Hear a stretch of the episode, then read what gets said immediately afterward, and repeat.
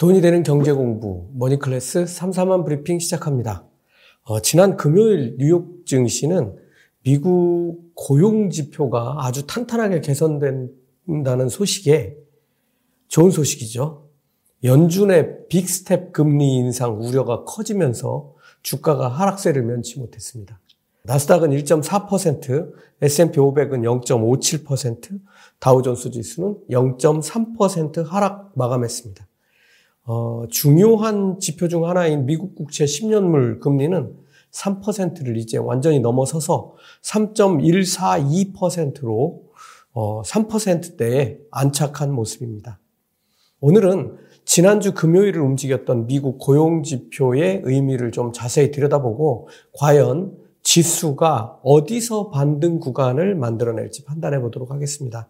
어, 그리고 마지막으로는 포드가 어, 리비안 지분 일부를 정리하기로 하면서 포드와 리비안 주가를 어떻게 판단하는지 시장의 속내도 들여다보도록 하겠습니다. 그리고 3일 연속 하락한 CTI 바이오파마에 관해서도 말씀드리겠습니다. 첫 번째는 미국 고용지표를 살펴보지 않을 수 없는데요. 지금 미국에서는 묘한 일이 벌어지고 있습니다. 어, 지난달 4월 미국에서 일자리가 42만 8천 개나 증가했다는 발표가 있었는데요. 시장 예상치였던 40만 개를 훌쩍 뛰어넘는 수치입니다. 바이든 대통령도 기록적인 일로 축켜 세우면서 미국 경제가 잘 돌아가고 있다고 강조했는데요. 어, 실업률은 뭐 3.5%에 근접한 수준으로 거의 완전 고용 상태가 계속되는 분위기입니다. 그런데 시장은 이걸 정말 경제가 좋다. 이렇게 그 고지고대로 받아들이지를 않는 분위기입니다. 왜냐하면 기업은 지금 사람을 구하지 못해서 공장을 돌리지 못하는 상황이고 그러다 보니까 임금을 더 주면서까지 사람을 구하느라 정신이 없습니다. 그런데 사람을 구한다고 해도 문제는 그 일에 숙련되기까지 시간이 필요하다는 점입니다. 2년 전에 팬데믹으로 여러 곳에서 해고한 사람들이 다 제자리로, 원래 일하던 제자리로 돌아가면 좋은데 다들 다른 자리로 이동하다 보니까 숙련되지 못한 새로운 일자리로 전부 들어가게 된 것이죠. 어, 그래서 지난주에 발표된 미국의 1분기 노동 생산성을 보면 7.5%나 하락한 것을 확인할 수 있습니다. 이 수치는 75년 만에 최대폭 감소입니다. 어, 그러니까 이걸 해석해 보면 기업은 사람을 구하지 못해서 임금을 올려줘가며 사람을 구하는데 매진하고 있고 직장을 구하는 사람은 더 높은 임금을 주는 일자리를 찾아 이리저리 이동하고 있지만 실제로 숙련되지 못한 일자리로 이동하다 보니까 기업의 생산성은 최저로 하락하고 있다는 말이 됩니다. 하지만 올라간 임금은 한번 임금을 올려놓으면 뭐 먼저 들어온 사람들과의 형평성 문제도 있고 여러 가지 처우 문제도 생기게 되고 그런데도 기업의 생산성은 최저로 하락한 상태가 되니까 어, 올라간 임금은 물론 폭등한 원자재 가격에 맞춰서 기업이 제품 가격을 올려야 하는 그런 상황으로 더욱더 몰려가게 됩니다. 지금 기업은 이러지도 저러지도 못하는 상황에 빠져 있습니다. 그나마 다행인 것은 지난달 시간당 임금 상승률이 0.3%에 그쳤다는 것입니다. 기업도 계속해서 임금을 올릴 수는 없는 노릇이죠. 일자리의 증가, 그러니까 낮은 실업률의 배경에서 또 하나 놓치지 말아야 할 것이 있습니다. 실업자들이 실업수당보다는 이제는 높아진 임금 때문에 일하는 게 더 좋겠다. 이렇게 판단하고 있다는 겁니다. 어, 사실은 이걸 뒤집어 보면 높아진 임금이 요인이라기보다는 너무 가파른 인플레이션과 금리 인상으로 실업수당만으로는 점점 살기 팍팍해져서 살기 어려워져서 더는 실업자로 남아있을 수 없다는데 원인이 있습니다. 실업수당으로는 이제 살기조차 힘들어져서 일하러 나가야 하는 상황으로 몰려가고 있다는 겁니다. 아마도 제가 보기에는 고용 호조, 어, 이건 당분간 계속될 수밖에 없을 겁니다. 갑자기 인플레이션이 푹 꺼지거나 이 금리 인상을 중단할 것도 아니기 때문에 자꾸 일자리를 찾는 사람이 많아질 수밖에 없다는 얘기죠. 지금 상황은 가게가 돈 쓸 일이 많아져서 일을 해야만 감당할 수 있으니까 고용 지표는 당분간 좋은 상태가 유지될 겁니다. 문제는 이걸 시장이 좋지 않게 본다는 겁니다. 고용 지표의 호조는 미국 경제의 튼튼함, 이렇게 받아들이고 연준이 이에 따라서 빅스텝 금리 인상을 계속하는 동력이 되어줄 것이라는 생각 때문입니다. 그러니까 주가가 오를 수 없는 것이죠. 특히 나스닥 주가엔 부정적인 겁니다.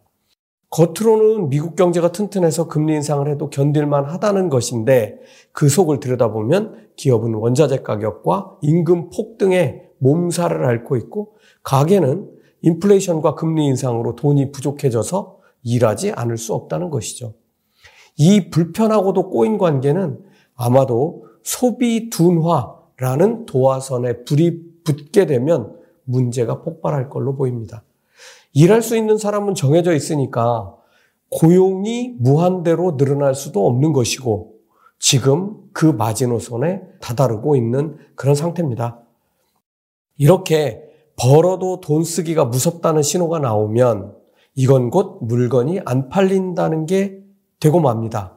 이걸 경기 둔화라고 하고 기업은 생산을 줄이기 위해 다시 고용을 줄이게 되겠죠. 이게 계속 이어지면 경기 침체가 오는 것입니다. 지금 미국은 고용이 더 늘 수 없는 막바지를 향해서 가고 있는 상황입니다. 두 번째는 주가가 과연 반등을 어디서 할 수 있을까 하는 문제를 생각해 보겠습니다. 이건 정말 어려운 문제입니다. 시장도 지금이 바닥이어서 기술주를 중심으로 사야 한다는 의견이 있고 나스닥 12,000선, S&P 500 4,000선, 다우존스 32,000선이 붕괴될 것이라는 의견이 팽팽합니다. 그런데 한 가지 살펴볼 것은 조금 먼 미래를 보면 경제가 과연 좋아질 수 있을까 하는 의문이 들지 않을 수 없습니다. 어, 월가에서 의견이 거의 대부분 다 일치하는 건 미국이 경기 침체를 피할 수 없을 것이라는 의견입니다. 경기 침체까지는 얘기하지 않더라도 미국 경제가 연착륙하긴 어렵다. 경착륙한다는 얘기죠. 어, 그러니까 뭐 결국은 경기 침체로 가는 단계로 접어들 것이라는 말인데 조금 말은 순화하고 있지만 결국 따져보면 경기 침체하는 수순으로 방향을 틀 것이다. 이 의견에는 대부분 일치하는 것 같습니다. 연준은 이렇게 되면 인플레이션을 잡던가 그냥 용인하던가 이 둘 중에 하나를 선택하게 될 수밖에 없게 되고 결국 인플레이션을 잡는 걸 선택하게 돼서 어, 경기 둔화를 어, 맞게 될 것입니다. 어, 그럴 경우 이제 연준은 정말 아주 갈등할 수밖에 없을 텐데 시장은 무조건 인플레이션 용인이 아니라 경기 둔화를 연준이 선택하게 될 거라는 뜻입니다.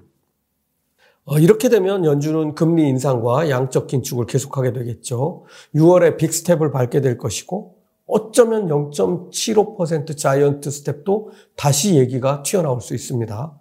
아, 이거는 어, 11일에 있는 소비자 물가지수 발표를 한번 더 잘 들여다보면 어, 시장에서 어떤 얘기가 튀어나올지 우리가 조금 상상력을 발휘해 볼 수 있습니다. 어, 이렇게 된 상태에서 어, 7월 빅스텝이 현재로서는 가장 또 적합한 시나리오입니다. 6월, 7월 연속해서 0.5% 금리 인상한다. 이게 이제 지금까지 시나리오인데, 음, 6월에 빅스텝 금리 인상이 실제로 이루어진다는 가정하에서 그때까지는 시장에, 주식 시장에 엄청난 압력이 작용하게 될 겁니다. 어, 그래서 6월 FOMC 이후에도 7월 빅스텝이 테이블에 오르기 시작하면 주가에는 더 부정적인 상황으로 가게 될 겁니다. 다만 저는 7월이 아마 변곡점이 될 수도 있다 이렇게 봅니다. 금리 인상 속도가 어쩌면 7월부터 그러니까 하반기부터는 둔화될지도 모른다 이렇게 보는 겁니다. 어, 지금 시장은 6월, 7월 다 빅스텝으로 보고 있는데 저는 신호가 조금 완화될 수 있다면 7월 빅스텝은 고려되기 시작할 것이다. 0.25%로 조금 낮춰 어, 낮추는 걸 고려할 수도 있다. 수도 있답니다.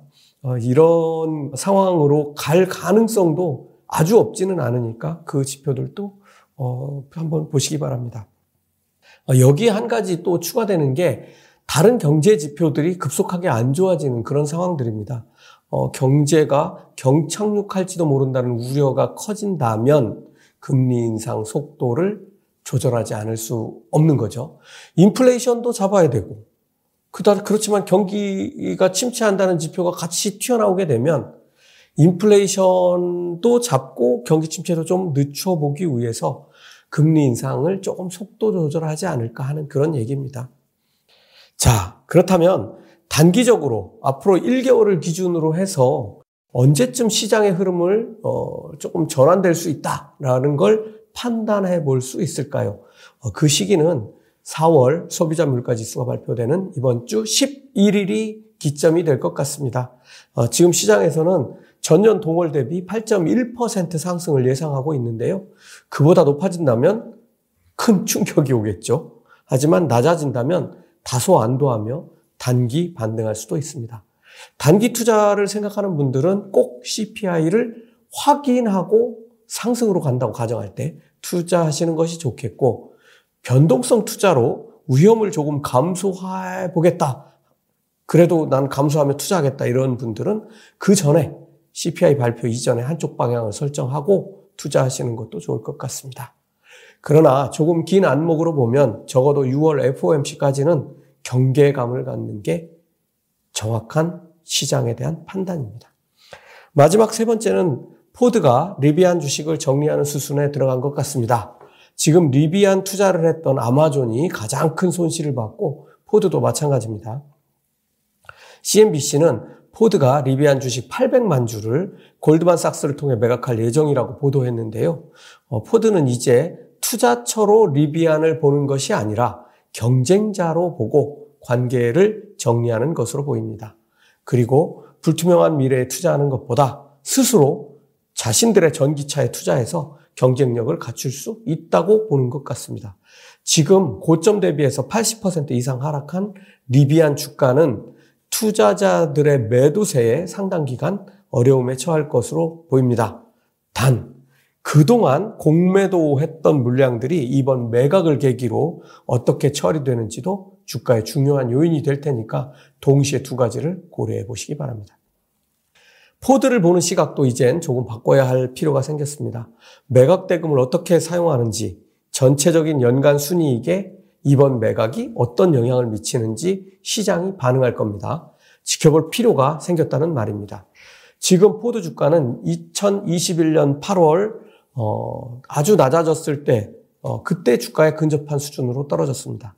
전체적인 시장 흐름과 리비안 지분 매각의 경과 그리고 시장의 반응을 보면서 포트폴리오에 다시 담을 것인지 판단해 볼 필요가 생겼습니다.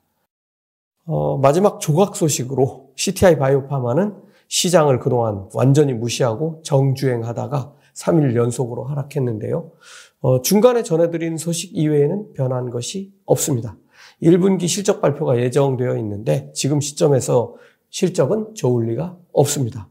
뭐 1, 2, 3, 어, 그 다음에 4월, 5월이 지금 돼 있는데요. 어, 뭐 계속 투자를 늘려가야 되는 상황이고 어, 현금은 뭐 어, 일정 부분 줄어들 수밖에 없죠. 어, 이렇게 하다 보니까 미리 걱정한 물량들이 쏟아져 나왔고 조금 더 어, 그동안 상승했기 때문에 어, 우려가 더 가세한다면 나올 가능성도 있습니다. 음, 외부에서 아직 모르는 내부 정보가 있다고 하더라도 대단한 이슈가 있을 시점도 아니라는 판단입니다. 자, 단기 반등의 변곡점이 이번 주입니다. 지난번 3월달 반등의 변곡점은 FOMC였습니다. 그리고 2주를 조금 넘는 기간 동안 반등하다가 다시 그 당시 최저점으로 내려와 있고 일부는 그때보다도 더 낮은 주가가 되어 있습니다. 지금 섣불리 반등을 생각하는 것은 조금 좋지 않은 생각입니다. 어, 그렇더라도 단기 변곡점을 활용하고 싶으신 분들은 이번 주 11일을 잘 보시면서 특히 경험이 있으신 분들은 그 경험을 잘 살려서 그 시점을 활용해 보시기 바랍니다. 두 가지 경우를 다 대비해서 어, 준비를 하시는 게 좋을 것 같습니다. 머니클래스 마칩니다.